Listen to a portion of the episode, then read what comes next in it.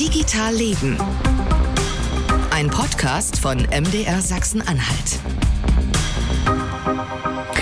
In diesem Monat aus der wunderbaren Stadt Halle. Wir sind hier im MDR Funkhaus in Halle. Es ist Mittwochabend und ich bin sogar schon seit heute Vormittag in der Stadt, denn hier findet gerade der Fachkongress des IT-Planungsrats statt. Dabei geht es ums Digitale natürlich und um die deutschen Verwaltungen. Sexy ist anders, ich weiß, aber wir Deutschen bilden uns ja mitunter auch ein, so eine besonders gute, so eine besonders gute Verwaltung zu haben.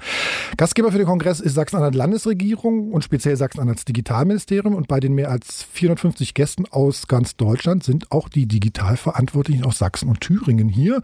Überschrift für diesen Monat bei Digital Leben: Bürokratie, nur digital in digital? Fragezeichen. Darüber will ich mit den drei CIOs aus Sachsen, Sachsen-Anhalt und Thüringen sprechen. Ich glaube, Sie sind erstmals zusammen in einem Interview überhaupt da, ne? Oder haben Sie zu dritt schon mal ein Interview gegeben? Nein, wir sind in dieser Gruppe zum ersten Mal hier. Genau. Richtig. Bernd Schlömer, CIO in Sachsen-Anhalts Digitalministerium. Hallo. Hallo. Sie waren schon mal zu Gast. Wir kennen Sie ja hier, Folge 51. Äh, Thomas Popp, CIO in der Sächsischen Staatskanzlei. Ja. Das ist er. Und der Hartmut Schubert, CIO in Thüringens Finanzministerium. Genau so ist es. Genau so ist es. Komplizierte Vorstellung fand ich so ein bisschen. Ne? Sie alle drei sind fürs Digitale in den Landesverwaltungen zuständig. Der eine im Digitalministerium, Herr Popp, Sie in der Staatskanzlei, Sie im Finanzministerium. Komisch, aber ja, genauso komisch oder eben nicht komisch. Wir sind auch eine Herrenrunde. Ach so, ein Wort, Herr Schlömer, Sie kennen das. Ein Wort gibt es hier im Podcast, das wir verboten haben. Sie erinnern sich? Erklären Sie es mal den, den, Ihren Kollegen, dann packe ich das Wasser schnell aus. Na, ich kann mich jetzt nicht, dürfen nicht äh, Nein sagen oder Ja sagen. Nein, Sie dürfen, nein, es gibt, Sie wissen ganz genau, welches Wort Sie nicht sagen dürfen. Digitalisierung Ja. dürfen wir nicht sagen. Okay. Genau, das stimmt. Das war da die Herausforderung beim letzten Mal. Ich glaube, ich habe es fast äh, bestanden. Ich weiß es aber auch nicht mehr ganz genau. Doch, Sie haben, Sie haben es gut gemacht. Ja, ich versuche das Wort Digitalisierung nicht zu in den Mund zu nehmen. Sehr gut. Ich würde dann jeweils unterbrechen und Sie dann aus dem Konzept bringen. Ich, und ich rede auch so locker flockig hier von Ihnen als CIOs. Wir müssen, glaube ich, so ein paar Dinge mal vorher mal klären. Ähm, so kurz drei Begriffe definieren. Herr Schlimmer, was macht so ein CIO nochmal? Ähm, er ist zuständig für die Vernetzung äh, aller Arbeitsbereiche durch Informations- und Kommunikationstechnologie. Sehr gut. ähm, und Herr Popp, vom Planungsrat, vom IT-Planungsrat habe ich gesprochen, seinem Kongress hier in Halle. Was ist der IT-Planungsrat? Der IT-Planung- äh, IT-Planungsrat ist ein Gremium, bei dem äh, jedes Bundesland einen äh, Chief Information Officer entsendet, also ein Mitglied. Und dieser IT-Planungsrat beschäftigt sich mit den strategischen Fragen der IT- und Kommunikationstechnik für die Bundesrepublik Deutschland und für die Länder. Genau, und der Bundes-CIO ist sozusagen auch dabei. Und der ne? Bundes-CIO ist auch dabei, deswegen haben wir quasi 17 Mitglieder. Mhm. Und ich habe noch eine Abkürzung, über die wir vielleicht reden. FITCO heißt das. Die Abkürzung ist Föderale IT-Kooperation. Ich glaube aber, das ist das Allerschlimmste zu erklären, oder? Nein, eigentlich nicht. Äh, Das sagt der Name schon fast. Ne? Das ist eine Bund-Länder-Instanz, die also eine Körperschaft äh, und äh, eine Anstalt öffentlichen Rechts und die ist sozusagen dann der Maschinenraum, wo die Umsetzung der, des ähm, E-Governments passiert. Und äh, die, der IT-Planungsrat, den Kollege Popp gerade erklärt hat, ist sozusagen, ist sozusagen äh, gibt die Aufträge an die FITCO das, äh, zur Umsetzung. Wir können tatsächlich über ganz viele Dinge, glaube ich, reden. Ne? Über öffentliche Daten und ob sie verkauft werden dürfen oder über die Vorgaben der EU, nach der bis Ende des Jahres alle Bürger und Unternehmen in der EU 21 Verwaltungsdienstleistungen in jedem EU-Staat digital nutzen können müssen. Und falls das nicht geschieht, gibt es ein EU-Vertragsverletzungsverfahren. Oder wir reden über den Deutschen Normenkontrollrat, der einen Rechtsanspruch auf digitale Verwaltungsdienstleistungen fordert. Gibt es ja ganz viel. Vielleicht reden wir drüber. Ähm, zum Warmwerden nochmal wirklich drei kurze Fragen. Sie dürfen selbst entscheiden, auf welche da jetzt Sie antworten. Wer zuerst antwortet, antwortet zuerst. Hm. Als erstes eine Matheaufgabe. Wer sich traut sozusagen, 575 minus x ist gleich wie digital? Sie wissen 575, mu- mu- muss, auch- muss auch Die kein, 575 waren die Leistung, die man mal irgendwann definiert hat, die zu digitalisieren sind. Mhm. Ja. Und das X ist sozusagen äh, das, was geschafft ist. Ne? Ja. Oder die 35, die sie geboostert haben. Ja, aber das sind am Ende viel, viel mehr Leistungen. Ne? Das Mhm. sind mehrere tausend Leistungen, weil zum Beispiel eine Gewerbeanmeldung äh, ist nicht nur einfach nur eine Gewerbeanmeldung, gibt es so Mhm. viele verschiedene. Und das hat man damals gar nicht sozusagen äh, unterteilt. Also das sind, das ist eine riesen äh, die alle Dinge der Verwaltung letztendlich online für den Bürger anzubieten. Also das sind nicht nur 575 Leistungen. Ja, wir haben sogenannte. Nee, stopp, jetzt haben wir schon eine Antwort. Zwei Fragen habe ich noch. Äh, eine Frage sozusagen jetzt für, für ähm, Herrn Popp oder Herrn Schlömer. Welches Bundesland oder welchen Staat beneiden Sie, wenn es um digitale Verwaltung geht? Estland wäre das gängige Beispiel. Okay. Und ähm, Herr Schlömer, bei welchem Land sind Sie froh, dass Sie in Sachsen-Anhalt tätig sein dürfen? Also ich ähm, maße mir nicht an zu bewerten, wie stark oder wie schwach ähm, das Potenzial zur Vernetzung durch Informations- und Kommunikationstechnologie in Deutschland oder international ist. Ich glaube, dass sich alle Länder auf den Weg gemacht haben. Es gibt ähm, einige sind weiter voran, ähm, einige liegen etwas weiter zurück, aber insgesamt ist das Niveau doch relativ vergleichbar. So, die erste Frage steht tatsächlich schon fest bei der Überschrift. Bürokratie nur digital umgesetzt sozusagen, so heißt die Folge. Und wir haben bei Mastodon, bei LinkedIn, bei Twitter haben gefragt, welche Frage ich von euch sozusagen mal weiterreichen soll. Und eine Frage, äh, die dazu uns erreicht hat, kam von Professor Kay Pusci. Der war in Folge 57 schon mal zu Gast hier bei der Folge Macht digital eigentlich doof. Er hat in Naumburg sein Institut für digitale Transformation. Und das ist das, was äh, Kay Pusci gefragt hat. Mein Problem mit dem OZG ist gar nicht mal so sehr, dass wir diesen Termin nicht eingehalten haben. Das ist ja auch nicht ganz unüblich, wenn man ein bisschen Druck in so eine Angelegenheit bringen will. Die Frage ist nur, haben wir den richtigen Handlungsdruck erzeugt? Vielleicht erinnert sich der ein oder andere von den Hörern ja noch an dieses äh, nette Foto, das der RBB im Januar aus dem Bezirksamt in Berlin-Lichtenberg äh, gepostet hat. Da hingen in einem wunderschönen alten Aktenschrank äh, ausgedruckt und fein säuberlich abgeheftet die ganzen Online-Wohngeldanträge. Natürlich unbearbeitet. Und wer sich schon etwas länger mit äh, Digitalisierung beschäftigt, der weiß, dass die nur sinnvoll gelingt, wenn es wirklich äh, an die Prozesse rangeht, die nicht nur ein bisschen verändert werden, sondern wir radikalen Neuentwurf der Prozesse machen. Insofern ist die Frage, bei wie viel Prozent der Verwaltungsprozesse in den äh, drei Bundesländern haben wir denn wirklich äh, radikalen Neuentwurf der Prozesse gesehen und richtig digitale Prozesse geschaffen. Äh, denn das ist äh, die Kennzahl, die uns wirklich zeigt, wie weit wir in der Digitalisierung der öffentlichen Verwaltung sind. Herrn Pussy kann ich jetzt leider nicht unterbrechen wegen des Satzes. Wer traut sich zu antworten? Also naja, es kommt darauf an, ähm, ob das eine Maßzahl ist, vermag ich nicht zu sagen. Es kommt immer darauf an, inwieweit es uns gelingt, Online-Zugänge, die wir ja ähm, verpflichtend nach dem OZG ähm, umzusetzen haben, mhm ähm, einmal zu implementieren und ähm, durch ein Normscreening, also Überprüfung auf Schriftformerfordernisse notwendig sind. Verzicht auf Unterschriftserfordernis ist ja etwas, was dann medienbruchfreies Agieren und damit auch ein, einen vernetzten Prozess durch Informations- und Kommunikationstechnologie mhm. ermöglicht, es auf den Weg bringen können. Wir haben äh, die, die bei den Dingen, wie beispielsweise beim Wohngeldantrag, der aus Mecklenburg-Vorpommern nach dem Einer für alle Prinzip jetzt auf den Weg gebracht ist, haben, haben wir die äh, Baunormen angepasst und sind in Anpassung. Ähm, das wäre ein Kriterium. Aber ähm, letztendlich ähm, ist es ja eine riesige Aufgabe, Geschäftsprozessoptimierung zu betreiben. Oder ist die eigentliche Frage, welche Prozesse können eigentlich weg?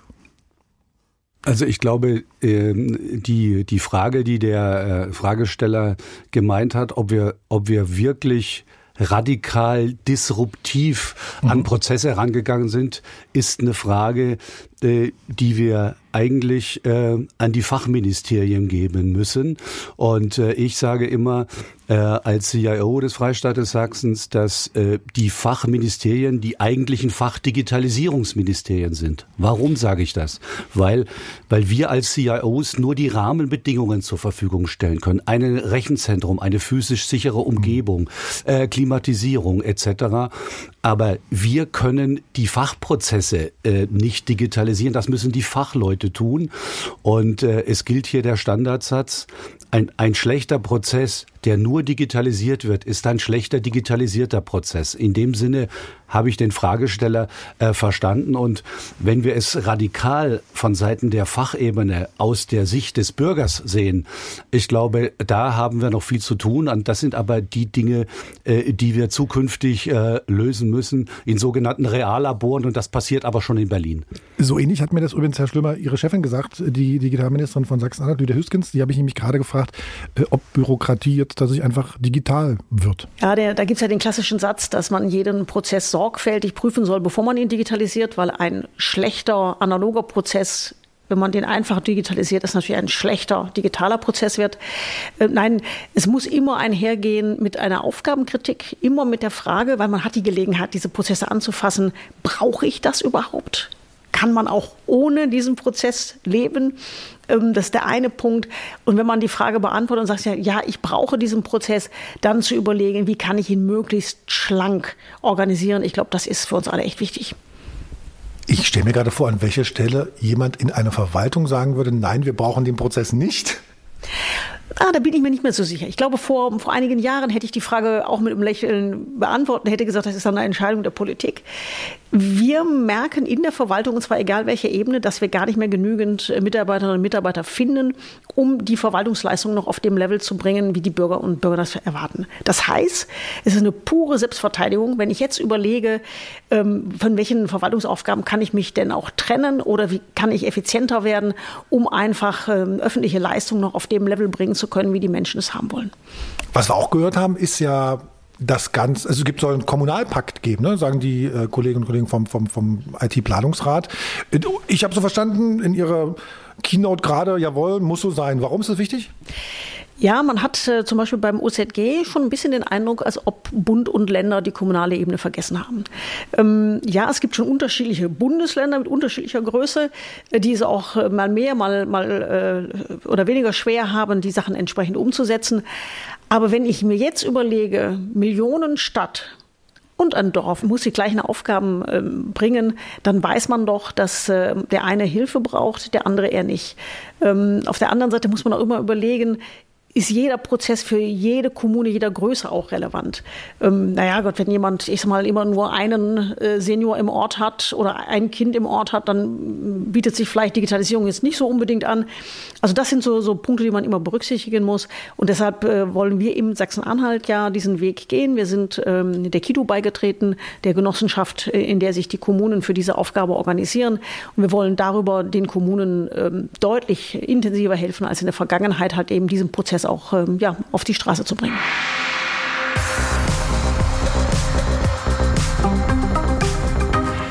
Jetzt bleibt ja dann für mich eigentlich die Frage hängen, ähm, wer sich traut. Das heißt, wie dolle ärgert man sich dann in Ihrer Position, wenn aus den Fachministerien kommt, so, dann digitalisiert uns mal. Ne? Naja, das ist zum Glück besser geworden. Okay. Äh, das, das ist ein langsamer Prozess, der äh, am Anfang, äh, zum Beispiel nehmen wir mal an das Thema IKFZ, also die elektronische Anmeldung von Kfz. Ne? Da war unser Ministerium, unser Bau- und Verkehrsministerium am Anfang der Meinung, damit haben wir überhaupt gar nichts zu tun. Entweder machen das die Kommunen, weil es denen ihre Zuständigkeit ist, oder ihr seid der Digitalisierung zuständig macht ihr es. Ne? Mittlerweile haben sie erkannt, sie sind doch zuständig, weil sie ja die Fachaufsicht sind und wir als, als Finanzministerium überhaupt gar keine Ahnung von Kfz-Zulassung haben. Ne? Sollte, sollte auch so bleiben. Ne?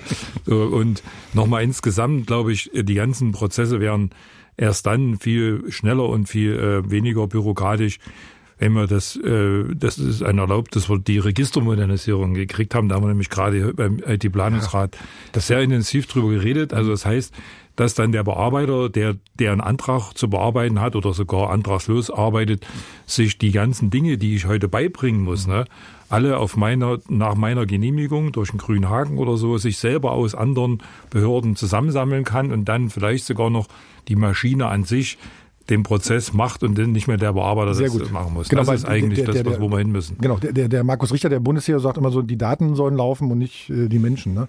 Äh, Herr Popp, ich hab, wir haben uns ja bei der Hat schon Cyber... Gerhard Schröder übrigens gesagt, 2004. Oh, Das ich weiß guck mal auf den Kalender, 2023. 2004 hat das Gerhard Schröder gesagt. Da war ich ja bei der Expo und hat er das gesagt. Deshalb war es mal 20 Jahre nichts passiert, oder? Ai, ai. Das ist aber dann, also Entschuldigung, das ist doch aber Daten sind der Kraftriegel der öffentlichen Verwaltung. Das ist doch dann aber ein Armutszeugnis, wenn wir seit 2004 schon drüber reden. Naja. ja, ja, Öl des er. 21. Jahrhunderts. Ähm, Herr Popp, wir haben uns neulich auf, äh, bei der Cyberagentur des Bundes hier in Halle auch getroffen. Da haben die ihre neuen Räume eröffnet. Ähm, und da haben sie ein, klein, ein kleines Grußwort gesprochen, haben äh, beim Thema KI gefragt, ob wir als Gesellschaft das Ganze eigentlich Big Tech überlassen wollen. Die haben gesagt, Social Media ist ein warnendes Beispiel, dass Rechtsstaatlichkeit und Zusammenhalt bedroht sind und die analogen Fronten sich verhärten. Vielleicht erinnern Sie sich, es sei 5 vor 12 für Deutschlands digitale Souveränität. Mal ohne IT-Sicherheit an der Stelle jetzt gedacht. Wie digital souverän sind denn die deutschen Verwaltungen? Äh, Ich glaube, dass wir momentan in einem äh, Prozess angekommen sind, äh, der alle dazu gebracht hat, äh, die digitale Souveränität in den deutschen Verwaltungen zu stärken. Meines Erachtens haben wir hier noch einen Aufholprozess, weil wir in der Vergangenheit immer gedacht haben, wir stärken die Privatwirtschaft, wir geben das an das Know-how, das in der Privatwirtschaft da ist. Aber ich glaube, äh, die deutsche Verwaltung muss ein äh, äquivalentes Gegenüber äh, repräsentieren können. Wir müssen mit den Firmen, mit den großen Firmen, die sogenannten Hyperscaler, auf Augenhöhe kooperieren mhm. und verhandeln können und äh, das ist letztendlich auch wirtschaftlich. Und äh, ich glaube auch, dass äh, die deutschen Bürgerinnen und Bürger und die Unternehmen einen Anspruch darauf haben, äh, dass wir so viel wie möglich äh, von äh, der Automatisierung äh, verstehen und hier eine hohe Kompetenz erwarten dürfen. Also no, mehr Know-how in den Verwaltungen, mehr digitales know-how IT-Know absolut in den, äh, in den Verwaltungen, mhm. was ähm, was den gesamten Prozess mhm. anbelangt. Also äh, wie heutzutage äh, Ver Technik schon. Lass funktionieren. Nämlich, lass nämlich, lass nämlich irgendwie nächsten Punkt machen. Ähm, ich arbeite gerade an einem längeren Podcast-Projekt außerhalb von Digital Leben jetzt hier zum Hackerangriff von Arnold Bitterfeld. Und in meinen ganzen Gesprächen mit Kommunen, mit Landkreisen, mit IT-Leuten höre ich immer, das drängendste Problem ist eigentlich, wir haben zu wenig Leute. Wir hatten sozusagen auch ergänzend dazu von dem, von dem Nutzer bei Mastodon, Uli, der sagt zum Beispiel, ähm, wie will es tatsächlich die Verwaltung schaffen, für die gesuchten Fachkräfte attraktiv zu werden? Da geht es gar nicht so sehr um Gehalt, sondern auch um sowas wie kulturellen Wandel. Äh, solange sozusagen kein internes Verständnis aufgebaut und Verantwortung immer nur delegiert wird, werden doch viele durchschnittliche Dienstleister großartig verdienen und wir nicht wirklich weiterkommen, sagt er. Er hält ebenfalls nicht viel davon, äh, wenn das jede Kommune von sich für sich selbst macht. Sie, die nicken, also Sie können doch einfach nur nicken oder sagen, jawohl, richtig, der, Daumen hoch. Der, der Fragesteller hat mhm. absolut recht. Mhm. Wir müssen äh, als öffentlicher Arbeitgeber äh, offensiver werden, wir müssen moderner werden, wir müssen modernere Arbeitsbedingungen schaffen, äh, damit wir die jungen Leute anziehen. Mhm. Wir haben aber, das möchte ich hier anmerken, eine große Chance bei den jungen Absolventen. Alle Umfragen zeigen, dass die jungen Leute nicht unbedingt die absolute Karriere, äh, das große Geld verdienen wollen, sondern sie wollen sinnstiftende mhm. Tätigkeiten. Und da haben wir als öffentliche Verwaltung viel zu bieten, aber wir müssen uns reformieren. Äh, wir müssen einen Kulturwandel herbeiführen können. Äh, und äh, das ist nicht nur Homeoffice, das sind moderne Räumlichkeiten, das ist Farbe im Büro. Und äh, dann können wir, glaube ich, auch bei den jungen Leuten punkten. Aber da haben wir viel aufzuholen, das sage ich ganz selbstkritisch. Und der Schlimmer, Frau Hüskens sagt ja heute auch vorne, es bleibt gar nichts anderes übrig, als bestimmte Sachen digital zu machen, weil es so wenig Leute sind.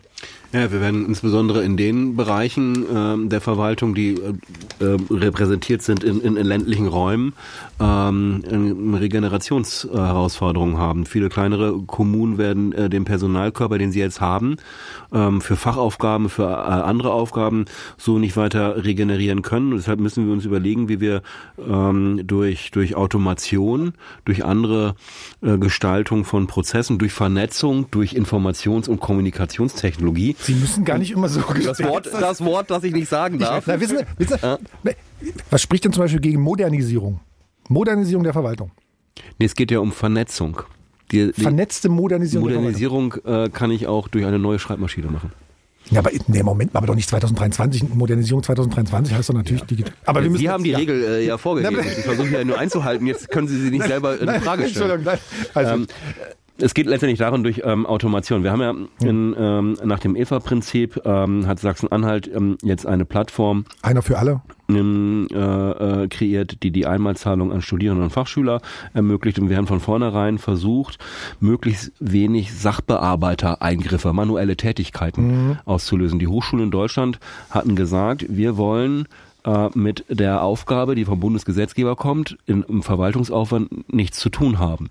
Und man kann das so ein bisschen auch hochrechnen, wenn wir davon ausgehen, dass äh, pro Antrag zehn Minuten die Bescheiderstellung, äh, Prüfung, äh, ist der Student berechtigt, Bescheid schreiben, äh, losschicken. Wenn das zehn Minuten dauert, dann würden wir ähm, äh, über sechs Monate mehr als 3600 zusätzliche Mitarbeiter, Mitarbeiterinnen in der öffentlichen Verwaltung in Deutschland einstellen müssen müssen, die wir gar nicht bekommen für diese zeitlich befristete Aufgabe.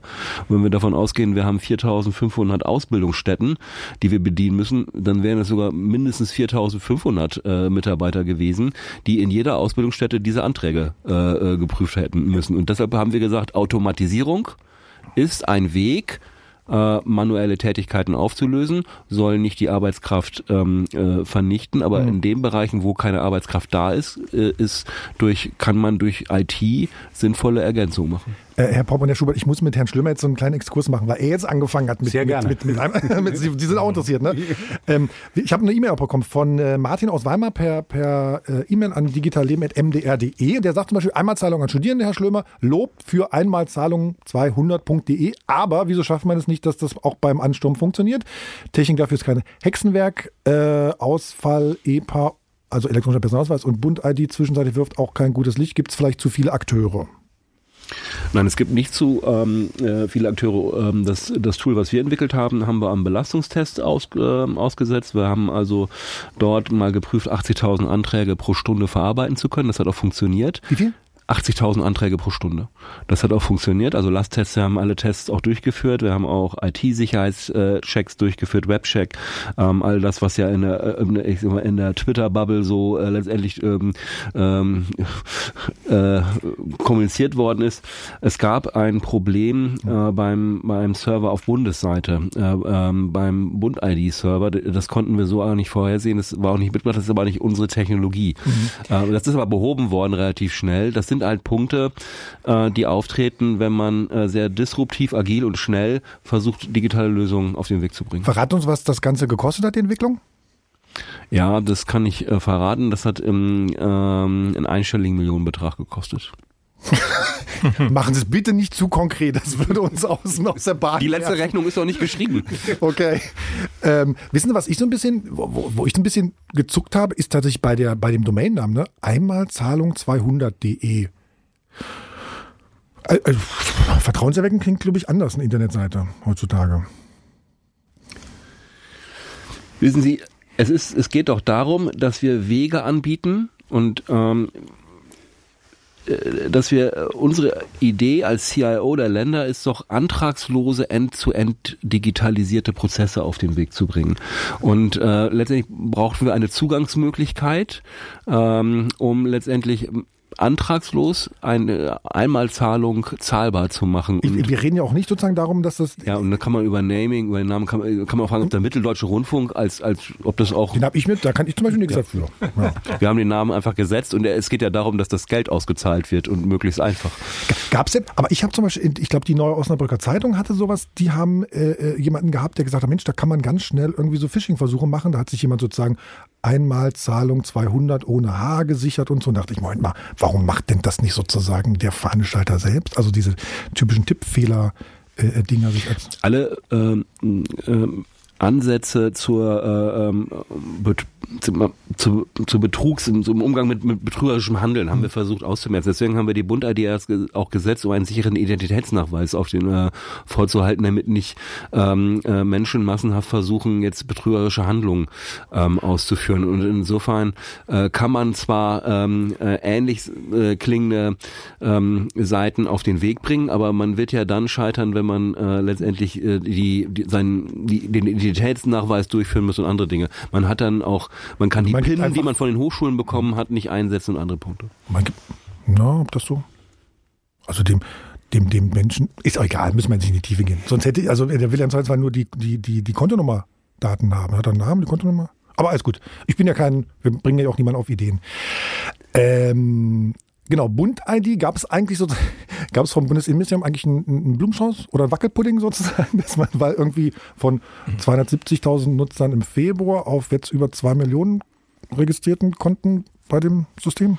Das hat natürlich uns gefreut, dass wir äh, durch den ähm, um die wegen der obligatorischen, obligatorischen Nutzung der Bund-ID ähm, ähm, zur, zur Verbreitung äh, dieser Identitätskomponente beitragen konnten. Sie ist ja auch so, dass für BAföG Digital beispielsweise auch vorgesehen es gibt, wenn man ähm, sich die Ausweis-App ähm, einmal ähm, aufspielt auf seinem Smartphone, kann man auch sehen, dass viele kommunale Angebote ähm, über die ähm, letztendlich über die Bund-ID ab, abgewickelt werden können, wie beispielsweise Kfz-Anmeldungen Ja. in Halle und Magdeburg laufen darüber. Das, also insofern ja, klar, das hat letztlich zur Verbreitung und zur, für, zur Verbesserung der Performance des Bundes geführt. Es skaliert sozusagen dann. Ne? Auf der anderen Seite, Ihre Chefin, die Lydia Hüskens, hat neulich ein Bild getwittert, wo sie gezeigt hat, wie sich die Leute, die Nutzer von Einmalzahlung 200.de, Entschuldigung, das klingt wirklich, wenn man es ausspricht, noch viel schlimmer, tut mir leid, äh, wie die sich da authentifizieren. Ne? Äh, Elster-Zertifikat 14 Prozent, 18 Prozent mit dieser Online-Ausweisfunktion, also mit, mit dem hinterlegten Bund-ID und 68 Prozent mit, mit der PIN, die sozusagen von den Hochschulen kam.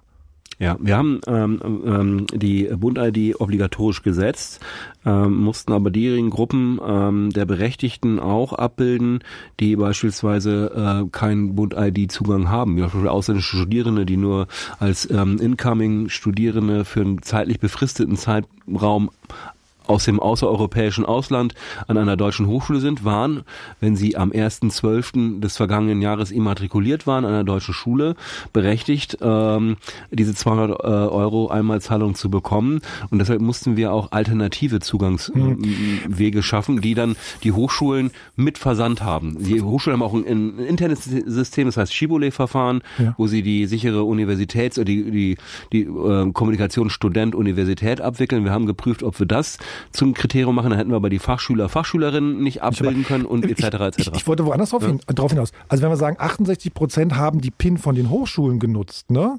Aber Bund-ID hat sozusagen fast zwei Millionen mehr Konten gehabt und es gibt aber insgesamt nur, das wissen Sie, dreieinhalb Millionen Berechtigte dann, dann verstehe ich so diese, diese 68 Prozent über die PIN-Nummer nicht. Haben die sozusagen das Konto angelegt? Das aber haben nicht wir noch nicht alle beantragt. Wir haben 3,5 Millionen Anspruchsberechtigte und Sie gehen von Zahlen aus, 1,5 also Millionen hm. haben erst den Antrag gestellt. Hm. Müssen wir abwarten. Weil die Bund-ID auch mal noch einen Brief nach Hause kriegt oder was, ne? Ja, Kann sein. Genau. Brief, wenn man den äh, beantragt. Gut, äh, wir machen die Runde wieder auf. Ich weiß nicht, Herr Schubert ist noch wach. Ja, Herr Schubert und Herr Popp sind noch wach. Wir sind noch wach. Sorry, das ist äh, alles gut. es geht alles äh, von unserer Zeit ab. es tut mir leid. So, nochmal so, mein Verständnis für Verwaltung, sieht man schön auch an dem Beispiel, äh, finde ich, zeigt ja, wenn es ums Geld geht, wird das Ganze sozusagen ganz komplex verwaltet. Eigentlich geht's eigentlich geht's sozusagen, glaube ich, um Macht oder um Kontrolle oder es geht um Misstrauen den Bürgerinnen und Bürgern äh, gegenüber. Das schwingt sozusagen immer so ein bisschen mit, wenn es um die 200 Euro äh, geht, finde ich. Ich empfehle euch mal so ein, so ein, also euch als Hörer, ein Essay, Wolf Lotter, Diktatur des Bürokratiats. Äh, der erklärt da irgendwie ganz viel und auch sagt auch was zu, zu, zu, zu, ja, ich sag mal das böse Wort hier Bullshit-Jobs. Also das schwingt bei mir da immer so mit so ein bisschen. Können Sie gerne sagen, ob das, ob das, ob das Quatsch ist. Aber oft denke ich so, wir machen es an viel zu vielen Stellen viel zu kompliziert, wenn es um 200 Euro geht. Und wenn Sie sagen sozusagen, es hat einen einstelligen Millionenbereich gekostet. Herr Pop, Cyberagentur nochmal. Ja, Sie haben da auch gesagt, ähm, jede Innovation hat manchmal unabsehbare Risiken. Wir haben heute hier auf dem IT-Kongress irgendwie gehört, auch der, der Herr Laguna, der, der Chef der, der Sprint, der Sprunginnovations, äh, der Agentur für Sprunginnovation vom Bund, äh, hat über KI gesprochen. Ähm, sehen Sie denn Risiken bei der Modernisierung der Verwaltung? Ja, absolut. Äh, es ist natürlich so, je, je mehr wir auf Automation setzen, je mehr Daten wir abfordern von äh, den Bürgerinnen und Bürgern, von den Unternehmen, desto mehr Daten haben wir und diese Daten müssen wir sicher verwahren. Und äh, ich sage immer, draußen herrscht Cyberkrieg, äh, man greift uns an und äh, alleine äh, im äh, Freistaat Sachsen, nur im Freistaat Sachsen, jeden Monat müssen wir 10 bis 12 Millionen verseuchte E-Mails abwehren, mhm. äh, die in unser System möchten, äh, um es zu schädigen. Und äh, die Cyberkriminellen äh, nehmen keinerlei Rücksicht mehr, weder auf Geld noch auf Personen. Es werden Schulen angegriffen, es werden Krankenhäuser angegriffen. Und deshalb muss die Verwaltung, um intakt zu sein und zu funktionieren, sich schützen. Und natürlich haben auch die Bürgerinnen und Bürger und die Unternehmen einen Anspruch darauf, dass wir ihre Daten, mhm. die wir ja von ihnen für viele Prozesse benötigen, so gut wie möglich schützen. Und äh, das ist ein schwieriger Prozess und deshalb brauchen wir eine hohe Sensibilität bei allen Beteiligten äh, für die Thematik Sicherheit. Ohne Sicherheit funktioniert die Automatisierung nicht. Super. Das unterschreiben wir alle. Machen wir alle die Daumen hoch. Äh, ich habe, äh, ich würde noch mal so ein paar, zwei so E-Mails ähm, Ihnen, Ihnen weiterreichen wollen. Einmal von Tom Petzholz, der leitet das Amt für Informationstechnik und Digitalisierung im Landkreis Stendal. Ähm, der sagt, es ist relativ klar, dass wir auf Landkreis eben Schwierigkeiten haben, autark und gleichzeitig wirtschaftlich zu agieren. Outsourcing, auch an funktionierenden Bereichen, wird sehr schnell sehr teuer. Dinge in Eigenregie zu betreiben, funktioniert meist nur mit externen Dienstleistern. Das erhöht die Abhängigkeiten und den Planungsaufwand, macht uns träge und auch anfällig für Fehlentscheidungen. Bei IT-Sicherheit ist das ein besonders sensibles Thema. Notfallvorsorge und BCM, muss ich nachschlagen, obwohl ich es eigentlich wusste, Business Continuity Management, also wenn es irgendwie schief geht, dass man wieder schnell in, an den Start kommt. Notfallvorsorge und BCM zur Stärkung der Resilienz sind meist schwer im Budget unterzubringen. Verbindliche Vorgaben, die zu unabweisbaren Verpflichtungen führen oder direkte Leistungen des Landes, vielleicht auch Beratungsleistungen, könnten vielleicht helfen. Ihnen würde interessieren, wie man die strukturell unterfinanzierten Landkreise in diesem Segment fit für die digitalisierte Zukunft machen will. Vielleicht, wir haben ja so ähnliche Probleme, also vielleicht machen wir mal eine kurze Runde Thüringen, Sachsen, Sachsen-Anhalt. Herr Schubert. Naja, indem wir, äh, sagen wir mal, langfristig äh, auf einen zentralen ähm, kommunalen IT-Dienstleister setzen, nicht mehr, dass jeder Landkreis äh, seinen Kram selber machen will. Ne?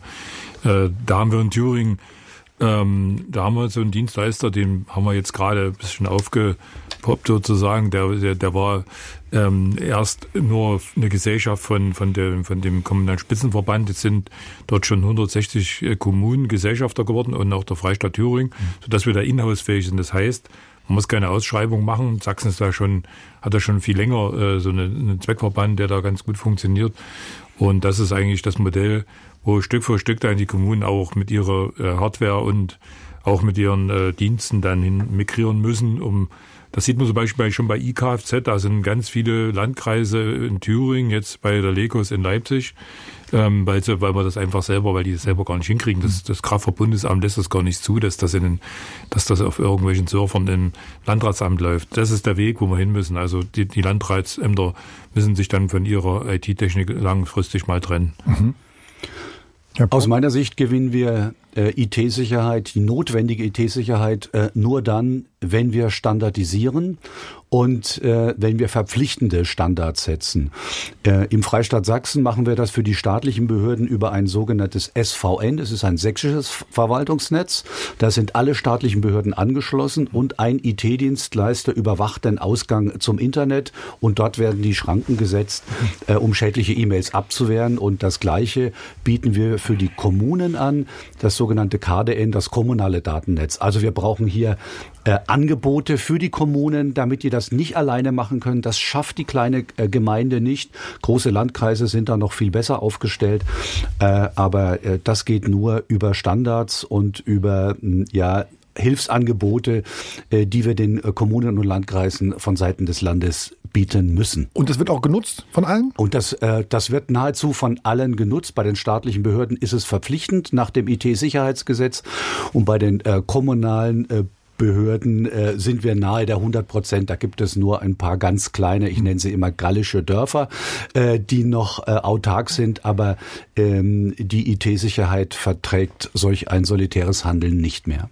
Herr Schlömer? Also wir sind dabei in Sachsen-Anhalt. Ähm, das Land ist Genosse geworden in der genossenschaftlichen kommunalen IT-Union, ist ein kommunaler IT-Dienstleister und wir wollen ähm, ausgehen von dieser äh, Beteiligung auf Augenhöhe mit den Kommunen Sachsen-Anhalt ähm, ähm, die Kooperationszusammenarbeitsstruktur fortentwickeln und auch gemeinsam IT betreiben.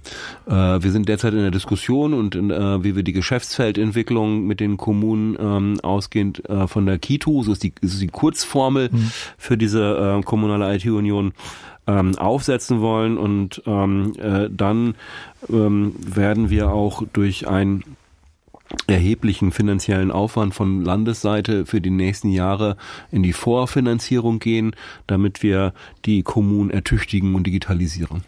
Zahl? Wie Zahl? Auch wieder so ein einstelliger Millionenbereich? Das äh, wird ein fast dreistelliger Millionenbetrag sein.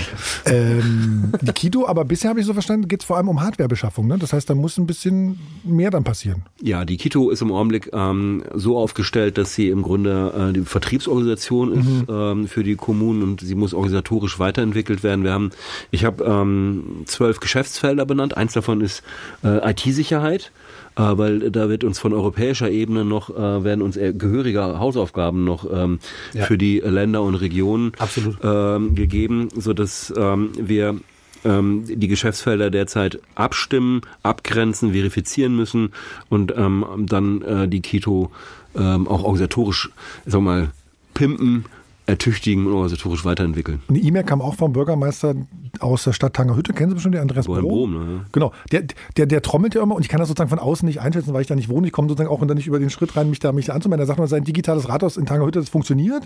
Äh, da hat Sachsen-Anhalt äh, mit einer Kommune das OZG erfüllt. Warum lässt sich das nicht übertragen als kostenfreie E-Variante sozusagen? Was Herr Brom hat, ist eine äh, Portallösung, die letztendlich beispielsweise die Termin äh, ähm, online ähm, äh, abwickeln lässt, äh, weitere Angebote auf kommunaler Ebene auch realisiert. Es gibt aber auch in Sachsen-Anhalt andere Anbieter von Portallösungen. Hm. Wir sollen immer das eine Produkt nehmen, die anderen Kommunen wollen aber dann vielleicht einen anderen Dienstleister nehmen und da müssen wir mal ähm, uns austauschen. Er hat auch nochmal weitergeschrieben, sage ich ihm gleich, ich dachte, Sie reden so ein bisschen auch, was Sie im IT-Planungsrat äh, zu Kommunen besprochen haben. Herr, Herr Brumm schreibt auch, schreibt auch noch, es fühlt sich aktuell so an, als baue man ein Auto, ohne eine Vorstellung zu haben, wie es eigentlich aussehen soll, wie hoch die Kosten sein dürfen, wie teuer es in der Unterhaltung sein darf und welche Ressourcen es sonst noch äh, bedarf.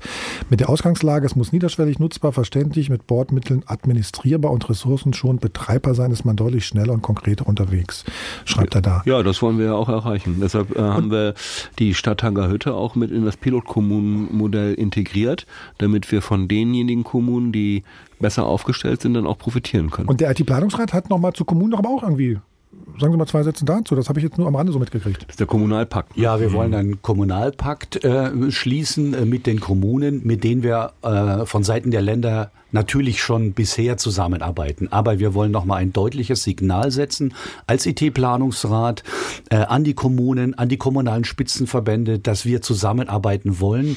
Denn wir können äh, die Automatisierung und die Modernisierung der Verwaltung nur vorantreiben, wenn wir gemeinsam erfolgreich sind.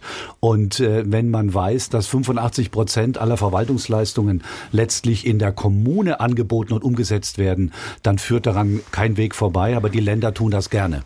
Was ist denn dann in den letzten Jahren passiert? Da hat man mit den Kommunen gar nicht geredet, oder? Doch, also ich sag mal, wir, wir haben Kommunen in Thüringen, zum Beispiel Weimar, die haben jetzt 200 Verwaltungsleistungen online. Ne? Und wir haben andere, die fast genauso groß sind, das ist eine kreisfreie Stadt, und die haben fast nichts im Online. Ne? Warum ist das so? Ne? Weil ich sage, wir brauchen erstmal zwei Dinge oder mehrere, äh, warum eine Kommune sich auf den Weg macht. Ich brauche einen Bürgermeister oder einen Landrat oder eine Landrätin, die das Thema vorantreibt und ich brauche dort wenigstens einen Mitarbeiter, äh, der es macht. Ne? Weil Naja, wenn, also wenn, einer- Naja, ne, doch, ich, der, ein Treiber muss da Der, da wenn sein. der mal krank wird, oder, naja, gut. Nee, nee, das, das ist schon so. Ich kann Ihnen die Namen, die nutzen jetzt hier nichts, aber alles gut, ja. es ist immer so. Es ist wirklich immer so. Und wenn, wenn das nicht da ist, dann wird sich halt dort nicht gekümmert und Mhm. nicht gemacht. Da kann, können wir als Land in Thüringen, wir stellen alle Basisdienste kostenfrei zur Verfügung. Die ganzen EVA-Leistungen bezahlen wir. Wir haben ein eigenes Antragsmanagementsystem äh, mit Bayern und Niedersachsen zusammen. Das haben wir, bieten wir auch alles kostenfrei an. So. Aber es muss auf einer Seite trotzdem jemand da sein, der es Es, macht. es Genau. muss aber in jeder Kommune ans Haushaltsprogramm angemacht werden. Die, die Leute, die das, die das, bei denen dann elektronische Anträge eingehen, müssen einen Workflow entwickeln. Ne? Da kommt nicht nur der Bürger, schreibt irgendwas äh, in seinen Antrag rein, sondern da gehen plötzlich Anträge rein. Da muss man, muss man gucken, wie arbeitet man denn das ab in der Kommune. Da muss man einen Prozess auflegen. Ne? Kann man denen, wir helfen denen dabei.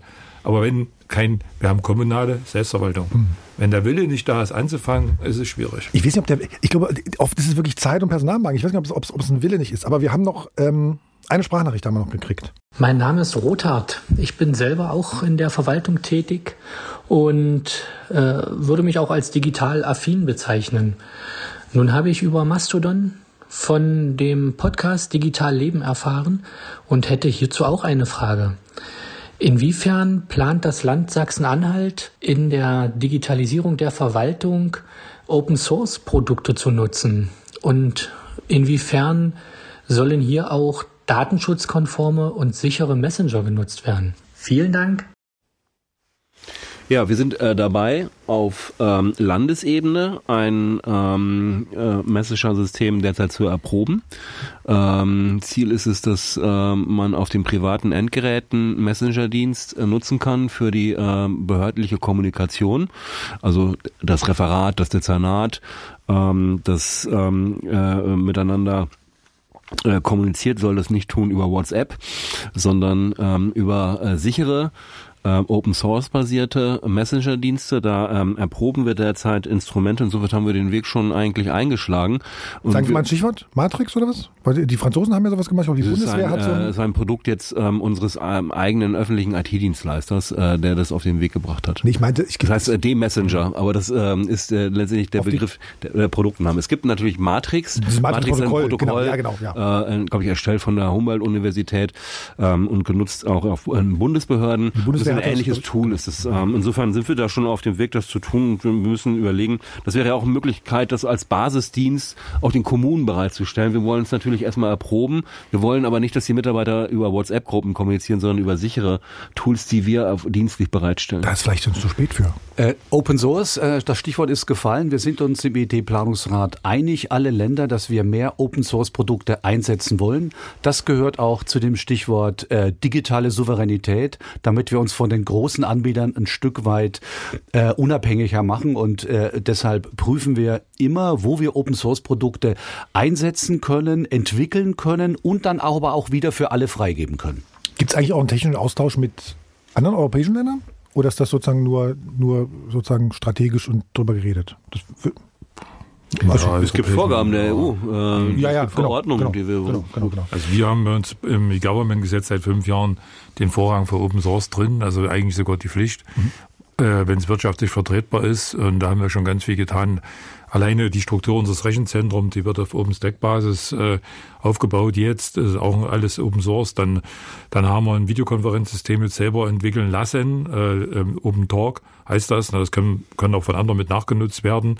Bei WebEx ist halt problematisch, da sieht man immer unten was von Chicago und so weiter, da weiß ich gar nicht, was, wo die Daten alle hinfließen. Also wir machen da eine Menge und jetzt äh, das nächste große Vorhaben ist, dass wir uns überlegen, den, den Arbeitsplatz äh, weg von den, von den Microsoft-Produkten. Und das ist natürlich schon eine große Ausnummer. Das ist ja der Knaller, da kommt er so von hinten mit. Ne? Da, ich meine, Sie haben natürlich aber auch einen starken, ähm, also einen starken Datenschutzbeauftragten, der in dem Zweifelsfall irgendwie immer noch mal. Ja, auch. So gibt es ja in anderen Ländern, ist vielleicht schwieriger in anderen Ländern, weiß ich nicht. Anderen Bundesländern. Äh, Weiter. Nächste Frage. genau. Nächste Frage. Düdüm, düdüm. Ähm, wir, wir, wir, wir kommen zum Ende. Wir kommen zum Ende. Sie müssen jetzt gar nichts mehr sagen. Ich finde, es reicht, wenn Sie jetzt sozusagen Daumen, nee, wenn Sie wirklich Daumen hoch oder Daumen runter machen. Ähm, ich warte auch nicht, wem, zu wem die Daumen gehören äh, bei, den, bei den Fragen jetzt. Wie soll man denn den Daumen hören? Also, das ist Naja, aber ich kann, ich kann ja sagen, ah, der Herr Schumann hat den Daumen hoch. Ja, genau, genau. ähm, also wir hatten, ich habe am Anfang kurz gesprochen, es gibt so eine Diskussion, irgendwie die Daten, die die Verwaltung hat, äh, soll man die monetarisieren? Kann man die irgendwie, kann man da Geld draus machen mit allem, was so an Ja, Verwaltungsdaten. macht man doch jetzt, Ge- macht man doch jetzt gerade schon. Ja, ja, ich, das ist ja das soll. Da ist ja so ein schönes Modalverb da dran. Soll, sollte man das machen oder, oder, oder nicht? Also äh, Daumen hoch für ja, Daumen runter für nein. Und ich sehe die Daumen. Jetzt muss ich nochmal nachfragen. Ähm, wir, wir nehmen im Augenblick Lizenzentgelt. Ich bin ja zuständig für Geoinformation. Im Augenblick, manche Daten geben wir gegen Lizenz frei. Wir wollen ja davon abkehren. Das ist die Frage falsch. ist es kostenfrei. Äh, ja, genau. Die Frage ist falsch formuliert. Wir sind uns also offenbar daran einig, Daten monetarisieren ist doof. So, das ist mal eine Frage, ob man sowas generell beantworten kann. Wir wollen Sie open- können, Sie können aus, aus Daten Geld machen im Sinne von Open Data. Wir wollen öffentliche Daten, die wir haben, zur Verfügung stellen für Startups, für Unternehmen. Ja, ja, das ist äh, wirtschaftlich und äh, das trägt zur Prosperität bei und das wollen wir. Also Open Data. In dem Open- Sinne okay, ja. also wir reden, Entgeltfreie Data. das ist Ja, oh, ja. okay, Entgeltfrei. Entgeltfrei. Open Data, genau. So, so war die. Dann muss ich hier an meiner Formulierungskunst arbeiten. Genau. Also drei Daumen hoch habe ich gesehen. So, dann hatten wir am Anfang die Diskussion, und habe es zumindest angepiekst, der Normkontrollrat, der sagt, es muss einen Rechtsanspruch auf digitale Verwaltungsdienstleistung geben. Ja oder nein? Ich ich will nur einen Daumen sehen. Es geht, der Daumen geht entweder nach oben oder nach unten. Null oder eins. na gut, dann. Sie- Man darf sich nicht verraten. Die Frage, ist, die Frage ist, ab wann der Rechtsanspruch dann wirksam wird. Also Äh, nicht nächstes prinzipiell Jahr. ja, prinzipiell ja. Das reicht uns. Perspektive. Radio Erivan. Genau. Ähm, und äh, was ich angesprochen habe, die EU-Vorgabe zu dieser Single Digital Gateway bis Ende des Jahres alle Bürger und Unternehmen in der EU so und so viel Verwaltungsdigitalleistungen in jedem EU-Staat digital nutzen. Schafft es Deutschland oder schafft es Deutschland nicht? Ich würd sagen, Die Mehrheit zwei Daumen runter, einen Daumen hoch. Ich verrate nicht wer. Ähm, so, der, der, der, der, letzte Spruch ist natürlich der, äh, die bessere Verwaltung ist die, von der ich gar nicht merke, dass es sie gibt. Ich bedanke mich bei äh, Bernd Schlömer, CIO und Sachsen-Anhalts Digitalministerium. Vielen Dank. Vielen Dank. Und bei Thomas Popp, der CIO und Sachsen in der sächsischen Staatskanzlei, so heißt du korrekt. Sehr gerne. Und Hartmut Schubert, CIO in Thüringens Finanzministerium. Jo, hat Spaß gemacht. Links in den Shownotes, dort auch alle Kontakte, Mail immer an digitalleben.mdr.de und äh, bei uns gibt es nur Daumen hoch und Sternchen, die es zu verteilen gibt. Vielen Dank. Digital Leben. Ein Podcast von MDR Sachsen-Anhalt.